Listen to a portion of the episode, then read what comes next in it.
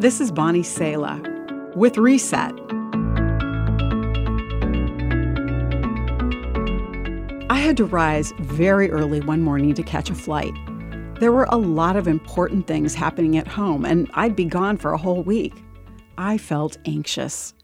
My old pattern of coping has been to try to control everything and everyone, but I didn't want to go back to that. I'd worked hard to move away from this unhealthy way of handling life without Jesus. And yet the urge was strong. I knew what I needed to do. I owned up to my weakness and anxiety and sent a quick text to a friend asking for prayer. Her reply was so encouraging. I'm praying for complete healing for you from that old pattern, she texted.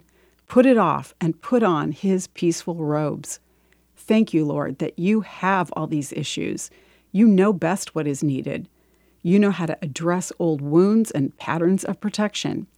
Heal us of those behaviors that no longer serve us well, and breathe new life and hope so strong that the old binding thought patterns are destroyed.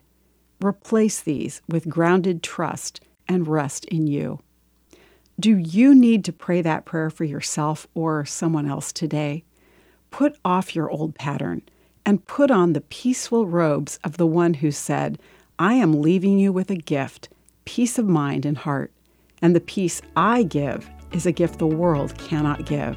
So don't be troubled or afraid. You've just heard Bonnie Sala with Reset. Reset your life by spending time with the truth and grace of God's Word today. For more resources like this, visit guidelines.org.